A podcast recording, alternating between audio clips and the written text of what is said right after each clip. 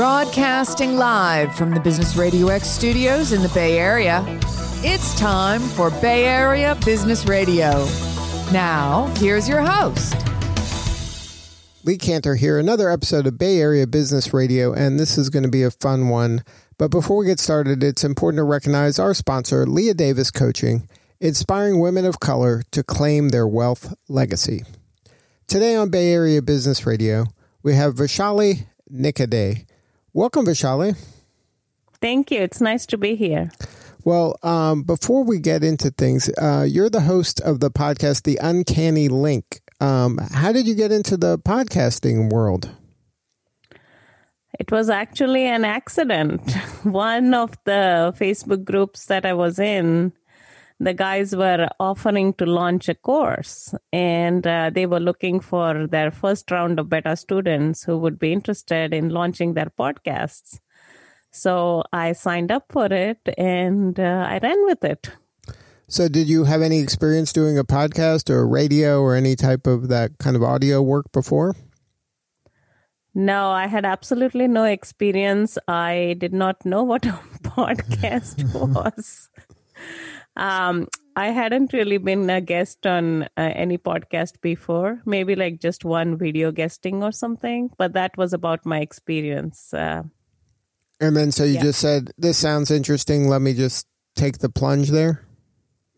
Yeah. So I kind of, um, first I said, yeah, let me just uh, do it, because one of the reasons they were uh, saying that we could do the podcast is it would be another way to develop traffic for our sites. And um, I thought, man, that's a neat idea, so that um, people can actually listen to you on a regular basis, and uh, they can understand, you know, like uh, where you're coming from in terms of your views, in terms of uh, whatever you have to say and offer. So I said, uh, let me uh, go ahead and do it. And um, I would uh, go on hikes uh, in on the mountains. So this was just after COVID had hit. And uh, every day I would go, I would kind of come back with one answer for the podcast. And one of the answers was the name of the podcast called The Uncanny Link, where physics meets metaphysics. And that gets into your background a little bit. Your background is kind of a scientific engineer, uh, STEM career, right? That's how you started your career?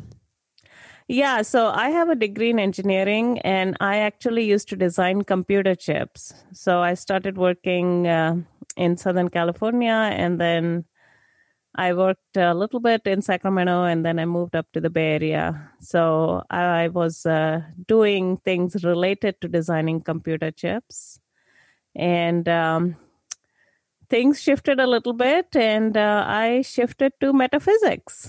So now, how did that uh, transition occur? So for that transition, I was looking for answers related to my career. And I thought that, um, you know, psychics are supposed to see the future and uh, know the future. So I should just uh, start uh, calling up psychics, because they will tell me what I need to be doing. And um, I started calling up uh, one, two, and then it went to five and ten, and then it went to thirty and forty. So after I called about somewhere between forty, fifty psychics, I kind of threw my hands up in the air and said, oh my God, these guys are clowns. They have no idea what they're talking about. I need to figure this out myself. So I decided to figure it out myself, and I decided to get into the world of metaphysics and dive down and see if um, things are really true. And if things were really true, I should be able to experiment with it. And just like, you know, how you run science experiments and you have an objective and you see the result, I should be able to do the same thing in the psychic world or the metaphysical world. And I started with a few experiments. I said that, listen, if you can predict what's going to happen in, say, three months, six months, then you should be able to predict what's going to happen in like three days and three hours. And I started testing in one uh, one hour intervals. And the way I tested is I would uh, make a prediction before I went to the gym in the morning. And I would write my prediction down. And then when I would come back, I would come and see how it played out. What's an example of one of those early predictions? So, so when I first started, um, I would just uh, make a prediction that, okay, today, you know, something is going to happen in the gym. And it could be just like, you know, I won't have a treadmill, or I'll have to do a Stairmaster, or I'll be late to the class, those kind of things. So I did those predictions two, three days in a row. And every day I would come back, I would kind of scratch my head. I'm like, oh my God, this is actually telling me what's going to happen without it even happening. And um, considering that, you know, I came from a science background, I said, this cannot be true. I have to change this. It's almost like I can see through the future. And if I can really see through the future, then I should be able to change it. So I sat down that day morning. It was a Thursday. And Thursday used to be my cardio day. So I would either run or go on the Stairmaster. And it was optional. There was no need for me to do one or the other. It was just kind of whatever I felt like doing. So I decided that day that, um, you know, if the reading or the prediction showed that I'm going to run, then I will go and do the Stairmaster. And if it showed that I will do the Stairmaster, then I'll go and run. So that I've actually changed my future. So what it showed was actually something that completely threw me off and made me realize that um, this is indeed true. So what it showed was a woman at crossroads. And um, when I saw that, I almost fell off my chair, which means that no matter what I did, whether I ran or whether I went on the treadmill, I would be correct and the prediction would be correct. So that was the day there was a switch that flipped in my brain and said that, oh my God, this is real. And then I started studying it and experimented on myself and then experimented on a lot of people. And here I am. So now what was it like the first time you said, okay, there's one thing where this is a kind of a self-experiment and you're doing something with yourself, to yourself, for yourself. And then there's another part where you're, you know, trying this out on another person, a friend, family member, or somebody you know. And then the third part is when you're getting a stranger to pay you to solve a problem when they're in transition or in pain. How did you kind of go through those steps? Was there any hesitancy on your part at that stage when you're asking a stranger to invest money on on this kind of work? That's a great question. So what I did was, um, after I was done experimenting with myself, or I was at a place where I was very comfortable moving forward, I started putting myself up on Fiverr. And um, this was back in twenty fourteen, and Fiverr had just started, or it was in its very new phases. So I I would go and do readings for like five bucks and ten bucks. And um, those people would come back to me and said, oh, yeah, this actually played out. This actually happened. And once I went through that phase, I started putting ads on Craigslist. And when I started putting ads on Craigslist, you know, there was always this, uh, like you said, a skeptical person who would come and say, show it to me, prove it to me kind of a thing. But there were also people who were a little bit more open. I would do like a two, three minute demo kind of a thing, which means that I would actually uh, do a little bit of a sample reading on them and show them something which was either happening in their life or had happened. And uh, that was enough for them to get convinced to be able to move forward. And uh once that happened, then, you know, I started kind of just rolling uh, to the next step. So it it went gradually, step by step. It wasn't like an overnight thing. So now, um, has it gotten to the point where now your fees are higher than they were when they started, and that the stakes are higher in terms of uh, the problems that you're solving for your clients? Yeah, that's a great question. So when I started on Fiverr, it would be like five bucks, five bucks. I no longer do anything for five bucks. But when I first started, people look at the word psychic very skeptically. And uh, most of the times people would come to me for uh, relationship readings, which is, you know, they wanted to know how things would go in their current relationship, or if they would meet someone new, or if they had broken up, they were curious to know if uh, their uh, ex would come back in their life. And a lot of the readings were related to that, but doing like hundreds and thousands of those readings, it gave me a lot of practice and helped me develop my muscle and hone my muscle. I've done somewhere between seven to nine thousand readings by now, but now I kind of shifted to working with businesses and business owners. And, you know, initially what was at stake is, you know, what is my future boyfriend going to look like, which was like my bestseller reading. And now it is more like I'm putting this six-figure bid on a contract, you know, should I bid it higher? Should I bid it lower? Should I move forward with this contract? So now the stakes are a lot higher.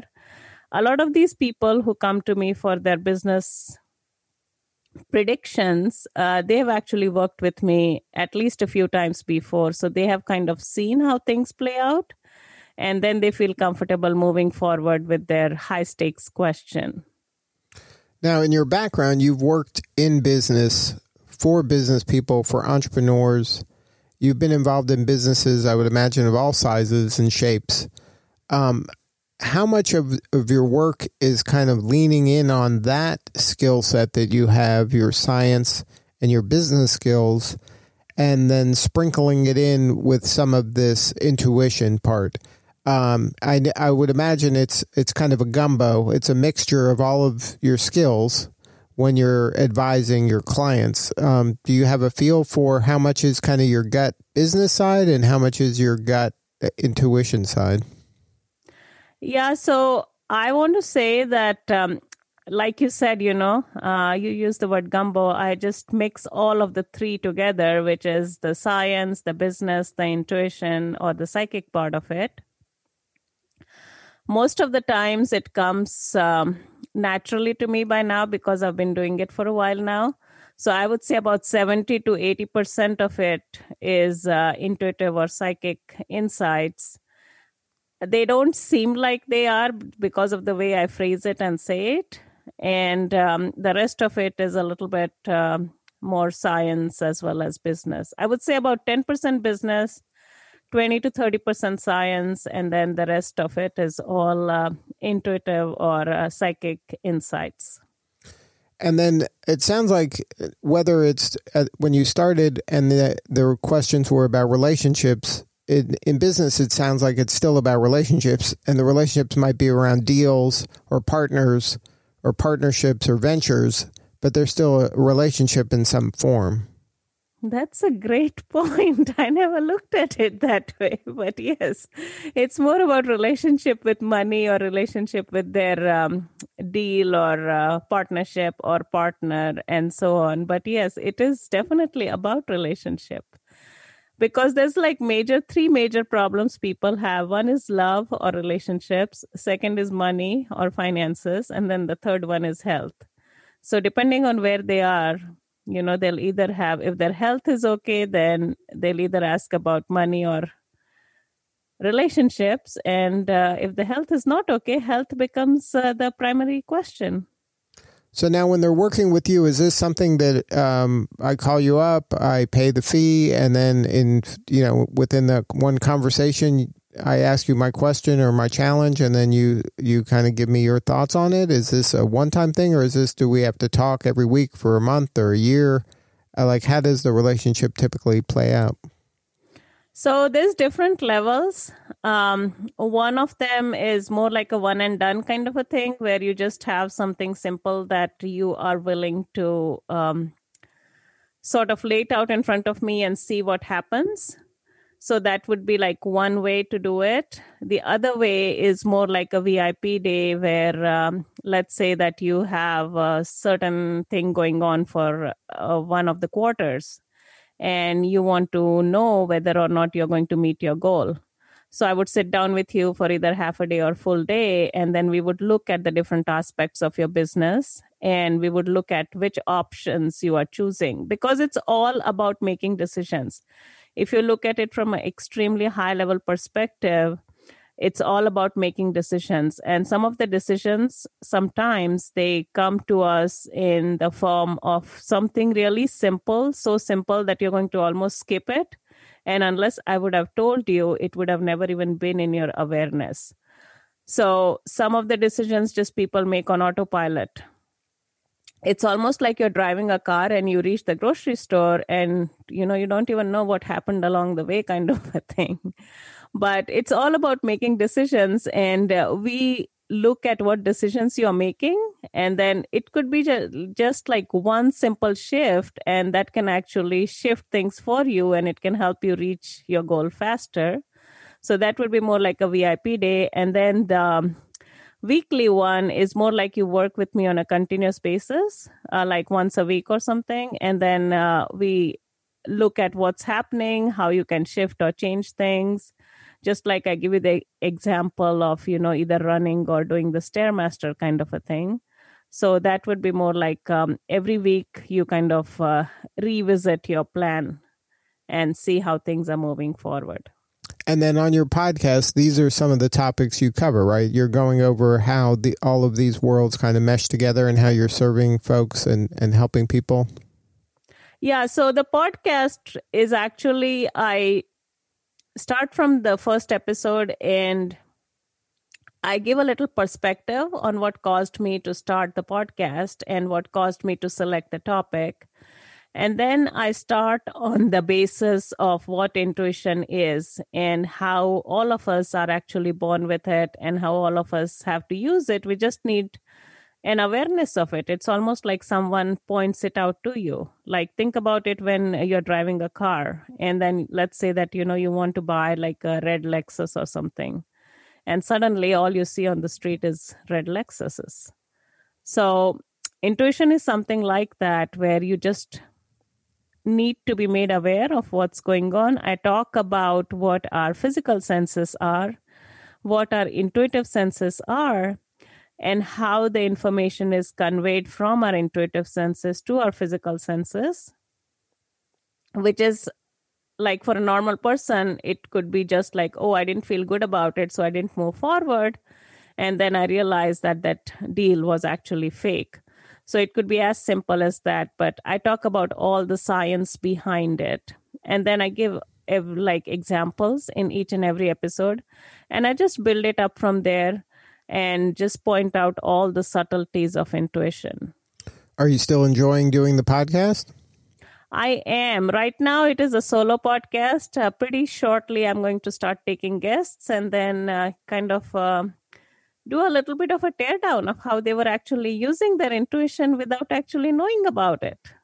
Good stuff. Well, thank you so much for sharing your story. If somebody wants to learn more about what you're up to, what's the website um, for the podcast? And maybe that's a good entry point for people to start conversations with you. Sure. The podcast is called The Uncanny Link, and the website is called the uncanny link dot com. Well, thank you again for sharing your story today. Thank you so much. It was nice to be here. All right, this is Lee Cantor. We will see you all next time on Bay Area Business Radio.